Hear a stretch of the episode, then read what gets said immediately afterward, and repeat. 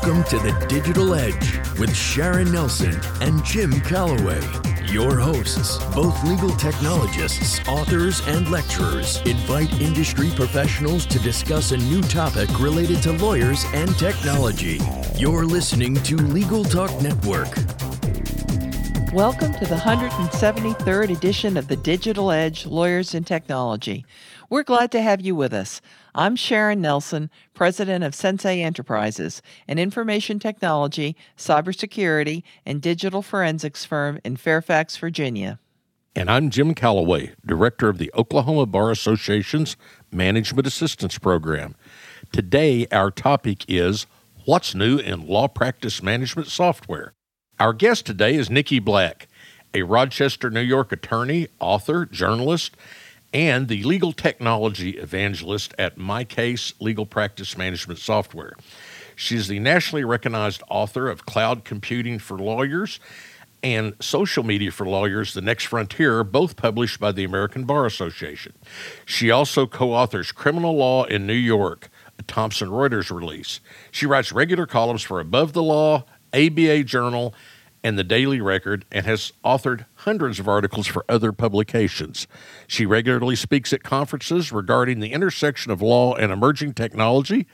She is a legal rebel and is listed on the Fastcase 50 and the ABA LTRC Women in Legal Tech. Thanks for joining us today, Nikki. Sure thing. I'm looking forward to it. Let's start by talking about AffiniPay's acquisition of MyCase and what that will mean in the marketplace now that your company and LawPay will be under one roof, so to speak. So, what's the scoop here, Nikki? Well, if I may say so myself, I think it's incredibly exciting. I've been with MyCase for a little over a decade now, and when I learned that AffiniPay was acquiring MyCase, I was incredibly excited because it it creates one of the largest, most trusted legal technology brands in the industry. And, you know, LawPay has been around for a long time and they know lawyers, they know their ethical requirements, they understand their practices. And MyCase has been around not quite as long, but for almost as long as AffiniPay and, and then LawPay. And this represents a combination of the best and most widely accepted payment solution in the legal profession with what I would argue is the best law practice management software. And it was clear from the beginning that we were better together. And having this opportunity to combine the two most widely accepted platforms was really exciting. And it helps our companies better serve lawyers and existing customers and accelerate adoption of both programs. And moving forward, there's going to be some upcoming innovation that's going to focus a lot on increasing greater efficiencies and profitabilities for law firms. And it's going to help lawyers focus on serving their clients, but having this one stop shop in the legal tech ecosystem to help them get all of everything done. Nikki, one of the things we're seeing interest lately is a kind of surge of sudden buyout of contracts in the uh, practice management space, where vendors are offering to pay off your commitment for a number of months to your old solution if you switch to using the new solution. So, why this surge, Nikki, and, and has it been successful, or do you know? Well, it's an interesting question, and I've noticed this happening as well. A lot of this started to predate our announcement of the acquisition. And, you know, I'm not sure what the other companies are thinking. They're focusing on aggressive marketing tactics at this point, and other companies, I would like MyCase, I would suggest, are focusing on innovating and creating a one-stop technology ecosystem for lawyers and providing, you know, practice area specific solutions, connecting new integration partners, and regularly releasing new features. And so there's, you know, there are multiple ways to approach a competitive landscape, and the law practice management software landscape is increasingly competitive. And I think that's just one way that some companies are approaching that. Whether it's been successful, I unfortunately don't have a look into, you know, their rates of acquisition on that side. But, you know, it's it was definitely an interesting phenomenon to see happening. And I'm not sure whether it's something that's going to continue to happen or if that's just was a maybe a one-time special that they were offering. I don't know. It was like somebody had the smart idea to do it, if it was a smart idea, because I don't know if it worked. And then everybody kind of jumped on the bandwagon. It was very quick. What do you think for lawyers, you know, who are looking at practice management software? What are the distinguishing factors that they care about? Well, I would suggest that it's hard to group all lawyers in under one umbrella. And I think you guys know that, right? So I think that when it comes to law practice management software, it's going to depend on the size of the law firm, the practice area of the law firm, and the goals that they're trying to achieve when they're choosing law practice management software and the tools they're already using. So, and I think that, you know, in covering the industry, because I often wear my press hat, it's pretty clear that lawyers are looking for a one stop shop platform. You know, they don't want, especially as their firms grow, they don't want to have multiple tools all over the place that don't integrate and talk with each other. So they want to be able to streamline their workflow and their day to day experience with some built in flexibility. But they also want to have the ability to customize with certain features built in, but also with impactful integrations that are going to make a difference in their day to day practice. And at the end of the day, I think they want, if they're going to choose a law practice management system rather than piecemeal it, they're going to want all of the key functionalities in one place. And I would suggest that those are usually some kind of form of CRM. The firm that it's going to depend on the amount of CRM that they need. The practice areas are going to determine that in a way. Time tracking, billing and payments, doc management, and some form of automation. They may need an integration depending on how robust they want that to be. Secure communication and law practice management software tools are increasingly adding multiple ways to communicate, which is, I think, really helpful for lawyers as well. Analytics and reporting, they want robust calendaring. Some even use rules based calendaring. Typically, that's going to be an integration. They want automation and sometimes they even want accounting built in. But again, that's going to depend on the firm as well and their needs. So, but at the end of the day, I think that it's going to depend on the firm's needs. And sometimes they even need practice area specific tools and functionalities that go beyond just what one law practice management software that has general features can offer. Nikki, I'm going to ask you one of my, I guess, mystery or pet peeve questions, whatever you want to call it. Why do some lawyers subscribe to and use practice management software without ever using the client portal, which can really uh, improve their interaction with their clients? I think sometimes it's the clients. Some, like elder law attorneys, for example, will communicate with a lot of their more elder clients in some very traditional ways because that's how they're used to communicating. And sometimes it's the clients that are larger businesses or enterprise that have very specific communications needs or they want to use their own tools and functionalities for communicating. And then other times you have clients that just want to use email because that's what they've always done. And as attorneys, you know, we know that the standards are changing. I think the pandemic accelerated that along with many other legal tech advancements or illegal the use of legal tech.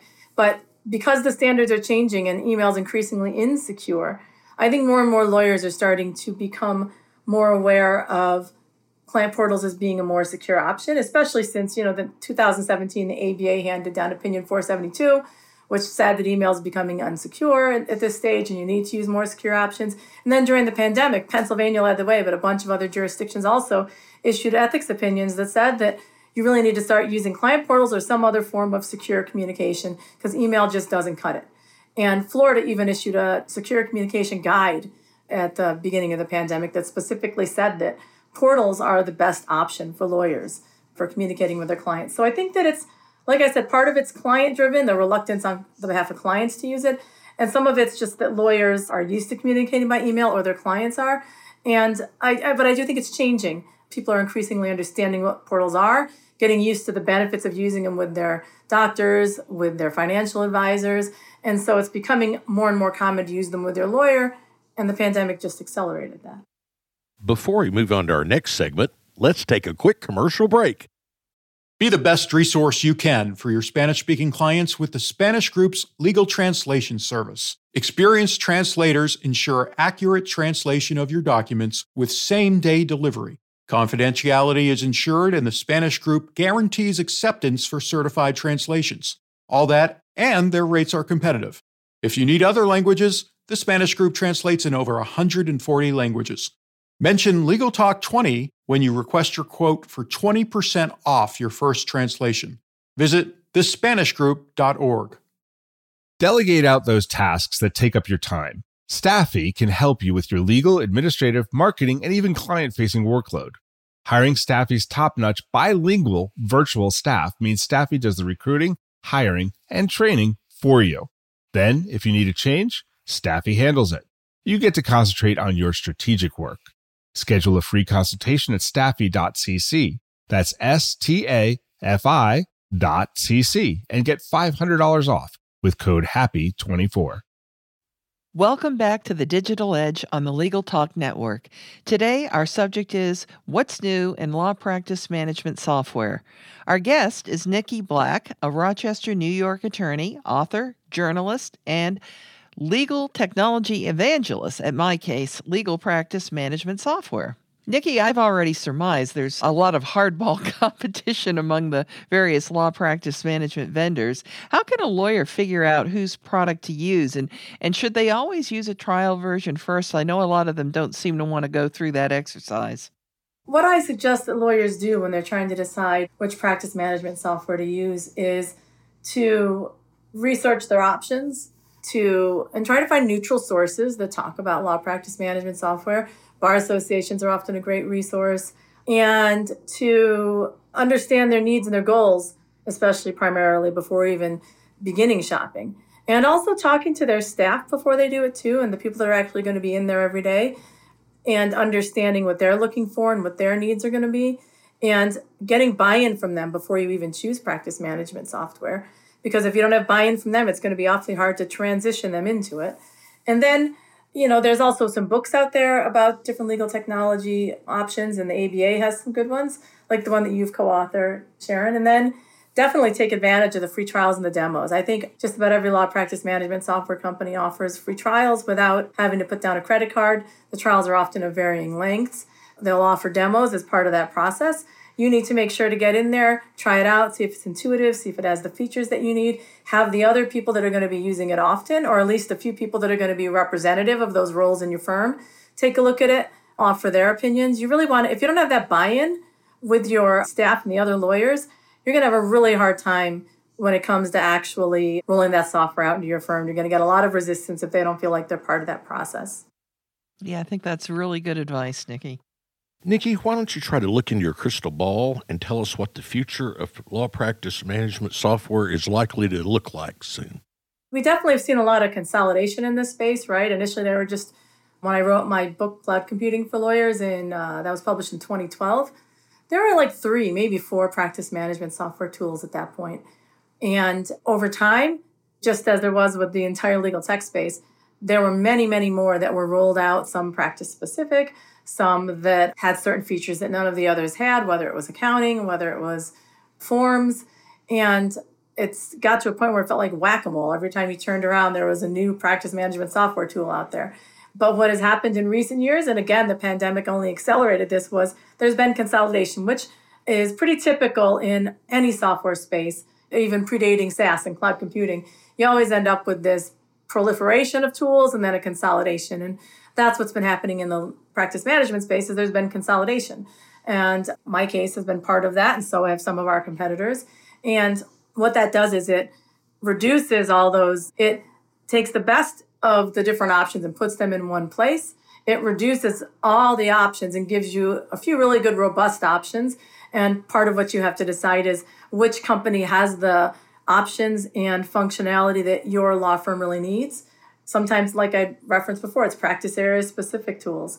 And you have to find the or if you need robust document automation who's got the functionality for that? Or you know there's all different types of functionalities and some of them have the best forms. You know you have to sort of figure out which one has the tools that your firm firmly uses and needs and then go from there. But at the end of the day i think the future of it is going to be you know continued consolidation and more of this sort of all-in-one shop you know, a la Salesforce that everyone talks about, but I do think that's what's actually happening. And that's more of what you're going to see. You know, you're going to settle into one platform, and that platform is going to be your firm's home base and all the different functionalities and tools that your firm needs to run the entire spectrum of your firm are ultimately going to be in that ecosystem, kind of like we think of Apple or Microsoft. You know, you're going to have sort of that type of Apple or PC or Microsoft or, you know, Apple or you know the phones same thing with the phones you know android or apple you're going to kind of end up with some of those options we both know that lawyers are sometimes still reluctant to transition to modern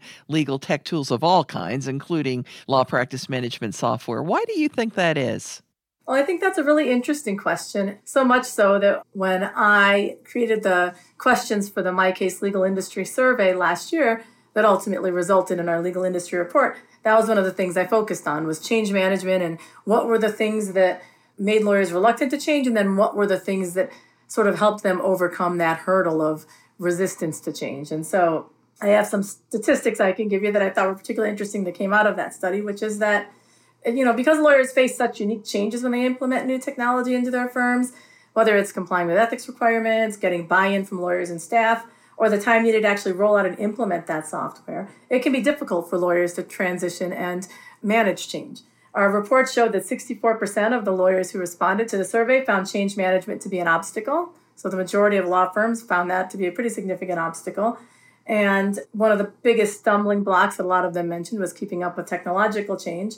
When they were asked what prevented firms from transitioning to new software, like why did their firms, you know, why did, was change difficult? The top challenges that they reported included the ease of software adoption, with 76% saying that, the lengthy implementation process, 75%, data migration, 71%, change management and buy in, 56%, and security issues. They also shared that once their firms chose new software, 81% said the biggest challenge was actually implementing it and rolling out into their firms. So, you know, I think that those are some of the reasons it's so difficult, right? Not only do you have to get everyone to be on board, you have to get all of your data into the new system. That can be lengthy and challenging. And you need to address the security issues, and it has to be easy to adopt and easy to use.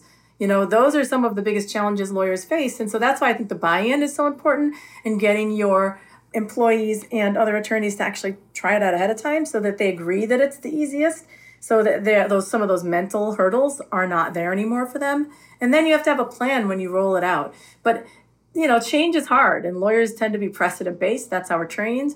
And technology implementing new tech is challenging. So it's understandable why they are resistant to change, especially when it comes to technological change. But I do think that the pandemic really helped them see some of the benefits of a lot of these remote working tools and the um, benefits of technology, generally speaking. So I do think that that also really did help change the mindset a little bit about change, at least for some lawyers. Okay, Nikki, the practice management software vendors may not like this next question, but if uh, lawyers aren't yet ready to transition to the all in one cloud based software, what are some of the tools they might consider as a stepping stone? Well, so when you're talking specifically about law practice management software and those those functionalities versus like VoIP or video conferencing, you know, those are different functionalities. The tools that I mean, generally speaking, I've always said that billing is a time tracking actually alone as is one of the best ways to for lawyers to dip their toes in the cloud is how I used to refer to it. But it's also a way to use start using features of practice management software because you can track time and you can record that time in ways that don't actually reference your client's name if you want to. If you have security concerns or you want to test the water with those. So you know time tracking and then billing and invoicing. So actually you can just do time and billing software that helps you invoice your clients based on that time tracking information. And then payments which is one another one that i found that lawyers during the pandemic. In addition to e-signature voip video conferencing software payment processing. There was a big uptick in that because people wanted to get paid even though social distancing was in effect and you wanted touchless payments. And the mo- best way to get paid without having to interact with people is online. And it's also the most convenient way for your clients and it lets them pay anytime, day or night, and you get paid instantly rather than having to prepare an invoice, print it out in paper form, not to, you know, not even addressing the back and forth that goes on when you're preparing an invoice to get it correct, you know, the time entailed in that, but then send it out on a piece of paper through the mail using a stamp, waiting for it to arrive to the client. Client has to review it, eventually writes a check within 30 days usually. Then that has to make it to your office. Someone has to go deposit that check, wait for it to clear. Meanwhile, a month and a half, two months later, you finally get paid when you send a digital invoice with a payment link, they can click on that payment and pay within 10 minutes of receiving the bill. And so that's why I think that, you know, time tracking, billing, and payments, either all together, you know, in an actual billing solution, in know, time and billing, or else just as standalone functionalities are some of the best ways for lawyers to kind of dip their toes in those features before they actually go all in on a law practice management software tool. Thank you for that, Nikki. That's good advice. Before we move on to our next segment, let's take a quick commercial break. Filing court documents, serving legal papers, collecting electronic signatures, all critical parts of the litigation process, yet ones that are time consuming and error prone. But what if you could do more straight from your case or document management software? InfoTrack automates data entry, document selection, tracking, and information syncing across all these core tasks and more by integrating with your core systems like Clio, Smokeball, Leap, MyCase, and others. Spend more time on substantive legal work and less time on busy work. Learn how simple it can be at infotrack.com/simple. Welcome back to the Digital Edge on the Legal Talk Network. Today, our subject is What's New in Law Practice Management Software. Our guest today is Nikki Black, a Rochester, New York attorney, author, journalist, and the legal technology evangelist at MyCase Legal Practice Management Software. So, what are the best ways, Nikki, to learn about legal software options and what's right for you? Well, there's lots of blogs that you can start to follow. I always recommend that lawyers do that. The Law Sites blog, Bob Ambrogi's blog, is a great blog both for industry news and also to learn about different types of software because he also has demos and even a directory now that can help you choose legal technology tools. Above the Law also has a tech column. There's a tab at the top where you click technology and you can follow the legal technology bloggers. I happen to blog there. The ABA Journal also has technology columns, one of which I'm going to go ahead and recommend my own column. I write a monthly column on legal software. It's written from a neutral perspective, and what I do is I pick a topic, a particular category of software every month. I explain why lawyers might want to use that software. Then I talk about the considerations you need to think about before choosing that software and the ethical issues you need to think about. And then I provide a brief rundown of some of the most well known software tools in that category that you might want to look at, including their website address, their pricing if it's available on their website, and any standout features that that particular company offers. And I've been writing that since 2017. And so, pretty much any category, I would suggest that I've probably written about 75% of the legal tech software categories, excluding e discovery tools, because I try to focus more on solo and small firm tools for the most part but that's a great resource. Again, I write it from a neutral perspective, and I think I do a pretty good job of covering those things. There's ABA legal technology books. Attend ABA Tech Show. That's a great way because there's it's an entire conference devoted to technology. Other conferences to consider are Legal Week in New York City, International Legal Technology Association, ILTACON's conference, which is in August, or conferences that your bar associations put on. And then the free trials and demos that we discussed earlier are also a great way to really get a sense of if that software is a good fit for just the intuitiveness and the features that your firm really needs. Nikki, I asked you about the basic tools. So, to close today, what cutting edge legal tech tools show the most potential for lawyers in your view? Well, I love this question because these are some of the things that I get the most excited about are the emerging technology trends. That's always been my sweet spot. That's why I wrote a book about social media in 2010 and one about cloud computing in 2012 and that's why I love to track the industry now. So the two that really stand out to me in this regard, the first is I think a pretty obvious jump here, and you're not going to be super surprised. Artificial intelligence, it's really coming of age, and so AI tools offer a lot of potential, and some of them actually it's not potential; they offer a lot of functionality and value right now, and it's because the technological um, foundation of these of AI tools is finally sort of coming to fruition, which would include like natural language processing and machine learning.